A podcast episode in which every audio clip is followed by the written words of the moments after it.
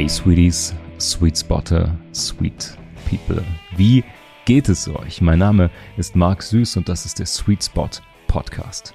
Ich habe heute einen Snack für euch dabei, in dem wir klären, was gutes Design eigentlich ist. Es geht um die 10 Regeln für gutes Design von Dieter Rams. Bevor ihr jetzt abschalten möchtet, weil ihr sagt, ich bin ja gar keine Designerin, gar kein Gestalter, bleibt dran. Egal, ob ihr Unternehmerin, Macher, Kreative jedweder Couleur seid, ihr werdet immer mit Design in Berührung kommen. Sei es für Kampagnen, Werbung, Marketing, Produkte, Services oder eure ganze Marke. Deswegen tauchen wir ein in das Thema, was sind Regeln, was sind objektive Gestaltungsrichtlinien und Tipps für gutes Design. Was Süßes für zwischendurch. Der Sweet Spot Snack. Sweet People, ich bin mir sicher, alle von euch haben sich schon mal mit Designentscheidungen beschäftigt. Sei es morgens vor dem Spiegel, am Tag einer großen Präsentation, einer Verhandlung, wenn es um das Design der eigenen Person geht, um Haare, Outfit, Make-up, Auftreten, ein bestimmtes Wording, die Gestaltung von Argumentation und Präsentation, aber natürlich auch im beruflichen Kontext, sei es beim Struggle mit dem Gestalten, mit dem Design einer Präsentation, eines Formulars, eines Dokuments oder eben wirklich, wenn es um Marketing geht. Aber Design ist natürlich viel, viel mehr als nur die Gestaltung von Printmedien, Online-Medien oder Werbekampagnen. Design ist eine unternehmensstrategische Disziplin. Wir machen das mit unserem Studio, dem Sweetspot-Studio. Da gestalten wir ganze Markenstrategien, da gestalten wir Produkte, digitale Produkte, Medienprodukte sozusagen, aber eben auch Services für Menschen, die von der analogen Welt zum Beispiel in die digitale Welt möchten und dort Services gestalten möchten. Das geht bis hin zu strategischem Design in der Markenführung und für langfristige Unternehmenserfolge.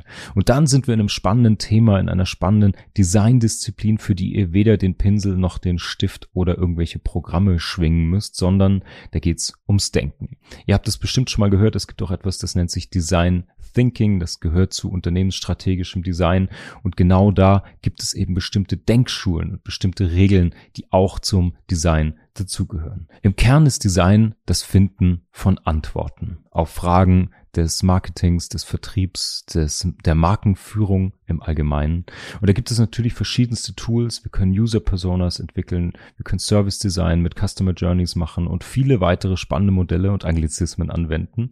Auf jeden Fall geht es dabei immer um das große Ganze. Und dann kommt man natürlich, egal ob es um den neuen Flyer der Kampagne oder um große Produktentwicklungsstrategien geht, an die Frage, was ist denn jetzt gutes Design? Ist es denn jetzt gut gestaltet und was bedeutet es, wenn etwas gut gestaltet ist? Geht es um Style? Geht es um Geschmack? Geht es um Trends oder traditionelles Design? Geht es um bestimmte Werte und Visionen? Gibt es irgendeine Art, eine objektiven Kriterienkatalog, um Design denn zu bewerten? Und ich will euch einen Klassiker vorstellen, von dem habt ihr höchstwahrscheinlich schon gehört. Die 10 Regeln für gutes Design von Dieter Rams. Dieter Rams ist deutscher Industriedesigner, für alle, die ihn nicht kennen, ist der Ulmer Schule nahe. Bei ihm geht es vor allen Dingen in seinen Industriedesigns, also in den Produkten, die er entwirft und gestaltet, immer um eine ganz klare Formsprache, eine einfache Bedienbarkeit, um Materialgerechtigkeit und sowas auch. Und Dieter Rams ist vor allen Dingen extrem spannend für alle, die sich zum Beispiel für Apple-Design interessieren. Denn Apple hat, so zumindest landläufig der Vergleich und auch die Meinung, in den Designs sich sehr stark an Dieter Rams Entwürfen orientiert. Alleine mit dem Taschenrechner auf dem iPhone. Der erste iPod sah sehr ähnlich aus zu einem Produkt, das er mal entworfen hat. Und insgesamt ist diese Formsprache sehr, sehr modern nach wie vor. Und auf jeden Fall hat Dieter Rams in den 1970ern diese 10 Regeln für gutes Design entwickelt und formuliert. Und diese 10 Thesen, ich erzähle euch erstmal, welche 10 Thesen das sind und dann können wir die ja im Detail nochmal besprechen. Gutes Design ist innovativ. Gutes Design macht ein Produkt brauchbar. Gutes Design ist ästhetisch. Gutes Design macht ein Produkt verständlich. Gutes Design ist unaufdringlich, ist ehrlich, ist langlebig. Gutes Design ist konsequent bis ins letzte Detail. Gutes Design ist umweltfreundlich und gutes Design ist so wenig Design wie möglich. Und ich finde diese Punkte nach wie vor so spannend, vor allen Dingen für Menschen, die nicht Design studiert haben oder gestalterisch tätig sind und ja so einen Einstieg brauchen in Designregeln oder objektive Kriterien dafür, wie Prozesse, Services, Produkte gut gestaltet werden können. Und lass uns die doch mal ein bisschen genauer unter die Lupe nehmen, ein bisschen auseinanderlegen, denn da steckt ganz viel drin. Gleich der erste Punkt, den finde ich hochspannend. Gutes Design ist innovativ. Da steckt ja wahnsinnig viel Optimismus drin, meiner Meinung nach. Also zum einen macht es klar, dass Gestaltungsarbeiten nie einem Selbstzweck dienen. Das wäre vielleicht in der Kunst so, die Fragen stellt, auf die dann Antworten gesucht werden muss. Aber wie gesagt, Design ist ja dafür da, Antworten zu geben. Außerdem steckt da eben, ja, für mich steckt der Optimismus da drin, dass man sagt eben, diese Möglichkeiten sind nicht ausgeschöpft. Es geht immer besser, effizienter, auf irgendeine Art eben innovativer als zuvor. Und selbstverständlich steckt da auch immer Technologie mit drin. Und der Einsatz von Technologie, welche das ist und wofür die eingesetzt wird, bleibt dann natürlich der Gestaltungsaufgabe überlassen. Aber gleich der erste Punkt hat für mich ganz viel mit Optimismus zu tun. Der zweite Punkt, gutes Design macht ein Produkt brauchbar. Das ist natürlich erstmal, das klingt erstmal so, als ob es auf der Hand liegt. Also eine Primärfunktion, die ein Produkt, ein Service, das kann ja auch ein digitales Produkt wie eine App oder Software sein, das scheint so naheliegend, dass es brauchbar sein muss. Aber seid mal ehrlich zu euch und euren Apps und Computersoftwares. Wie gut sind die denn wirklich? Wie physiologisch perfekt, wie ästhetisch funktionieren die denn und wie intuitiv könnt ihr die denn bedienen? Ich finde, das ist ein gutes Thema, um ins Usability-Design auch nochmal einzusteigen. Der dritte Punkt heißt Design, gutes Design ist ästhetisch. Und da sind wir fast schon in einer philosophischen oder leicht metaphysischen Ebene dieses ganzen Themas. Wir haben hier im Podcast auch mit Gästen schon oft über dieses Thema der Umgebung, der Arbeitsräume und der Kraft von Räumen und Ambiente und Atmosphäre und so gesprochen. Und ich glaube, Ästhetik kommt hier ganz massiv mit rein. Das kann natürlich das sein, was ihr den ganzen Tag auf dem Screen seht, was euch auch umgibt. Aber das können natürlich auch physische Objekte sein, vom Küchengerät bis zum Schreibtisch. Die erfüllen eine bestimmte Funktion, aber sind auch immer Ästhetik und formen natürlich Räume und ja Arbeitsräume für euch, die euch umgeben und Einfluss auf Stimmung, Emotionen haben und damit natürlich auch direkt auf eure Arbeit, auf eure Ergebnisse. Das steckt für mich in dieser dritten Regel, dass Design ästhetisch sein muss.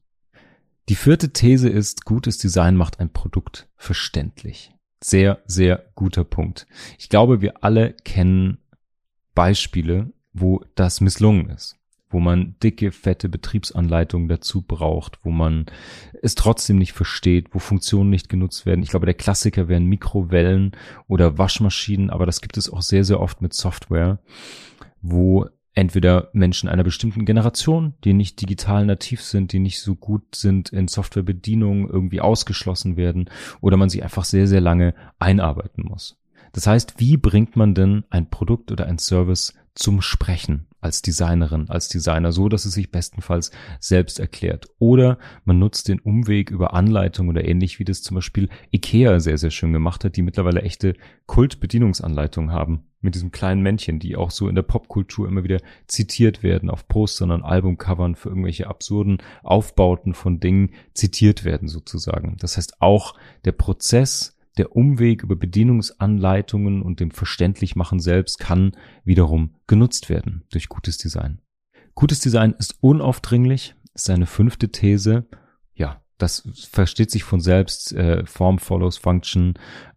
Es gibt bestimmt Ausnahmen, wo das Design Teil des Produktes ist, aber Design im Sinne von Fulfillment, im Sinne von Formgebung und Funktionsvollendung sozusagen ist selbstverständlich unaufdringlich, denn es sollte nicht im Weg des eigentlichen Wertes stehen, der durch das Objekt oder den Service erbracht wird. Gutes Design ist ehrlich.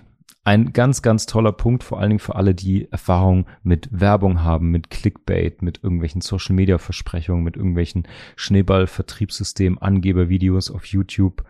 Das zählt alles zu Design. Ist denn das Produkt, eure Marke, euer Service so innovativ, so leistungsfähig, so wertvoll, wie das in der Werbung denn erscheint? Das Gleiche gilt für Greenwashing.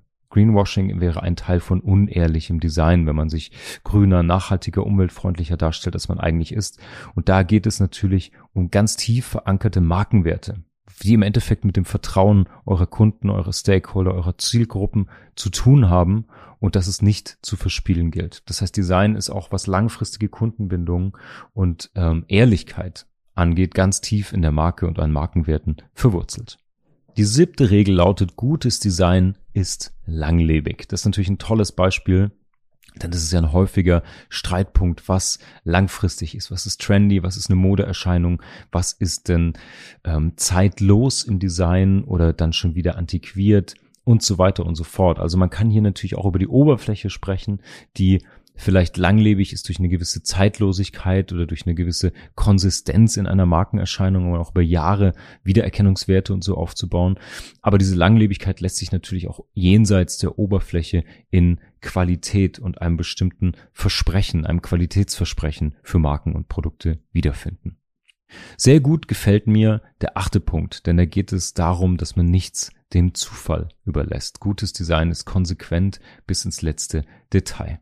Total einfach, es geht hier um Genauigkeit, um Gründlichkeit, es geht um Fleißsternchen, die man als Kunde, als Verbraucher, als Anwender, als Konsument auf jeden Fall spürt. Und wenn es unterbewusst ist, aber Entwürfe, die nicht sauber gemacht sind, das fällt auf. In jedweder Hinsicht.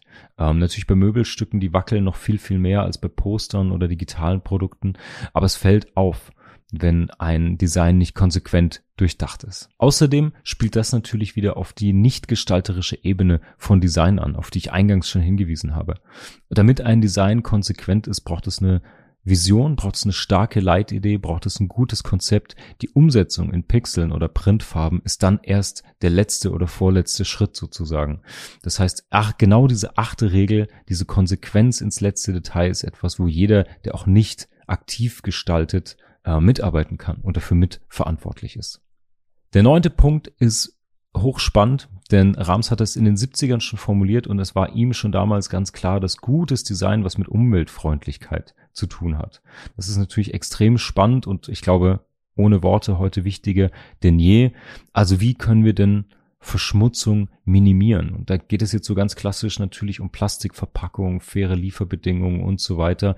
Aber es gibt auch Marken, die sich mit ganz anderen Themen der Verschmutzung auseinandersetzen können, wie zum Beispiel Lärm oder Lichtverschmutzung ist ein sehr, sehr großes Thema, mit dem zum Beispiel gerade urbane Ballungsgebiete, Großstädte und so zu tun haben, was in die Natur eingreift. Also diese Umweltfreundlichkeit ist auch wieder eine konzeptionelle Disziplin, die hat nicht nur mit der Papier- und Druckfarbenauswahl zu tun oder wie viel CO2 verbraucht eigentlich mein Webserver von irgendeinem globalen Konzern, sondern da geht es auch wirklich wieder um die langfristigen, strategischen, konzeptionellen Gedanken. Wie möchte ich meine Marke und Produkte aufstellen? Welche Rolle spielen wir in diesem Ökosystem? Da geht es um Circular Economy und ähnliche Themen. Ich habe ein ganz tolles Podcast-Gespräch mit Karel Golter, unter anderem den Gründer von Indeed Innovations, geführt. Da geht es auch sehr, sehr viel um Designrichtlinien und da hatten wir viel auch über Umweltfreundlichkeit und Nachhaltigkeit für Designerinnen und für Design selbst gesprochen. Hört doch mal rein, packe ich euch in die Shownotes, wenn euch dieser 9. Punkt besonders interessiert. Last but not least hat Dieter Rams geschrieben, gutes Design ist so wenig Design wie möglich. Reduce to the max, Fokus auf das, worauf es ankommt.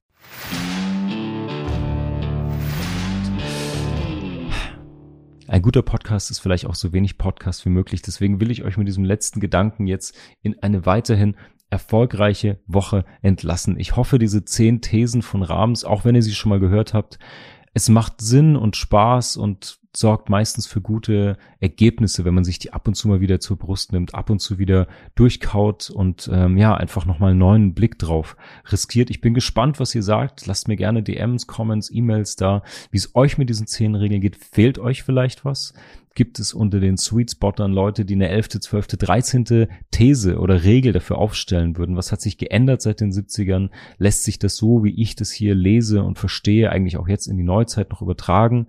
Oder sagt ihr, Marc, nee, das ist überholt, das ist falsch verstanden, wie auch immer. Ich freue mich auf euer Feedback jedenfalls. Für alle Nicht-Designerinnen, die das vielleicht auch noch gar nicht kannten, hoffe ich, das war irgendwie spannender Input zum Thema Objektivität von Designentscheidungen und vor allen Dingen, wie immer, auch dieser Blick für Strategic Design, Design als unternehmensstrategischer, entscheidender Faktor. In diesem Sinne, Sweet People, habt eine tolle Woche. Wenn euch dieser Podcast gefällt, lasst mir ein Like da, abonniert den Sweet Spot Podcast, dann verpasst ihr keine Folge mehr.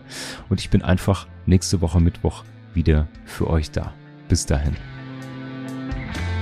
Dieser Podcast wird produziert vom Sweet Spot Studio. Neue Episoden erscheinen jede Woche auf sweetspot-studio.com und überall, wo es Podcasts gibt.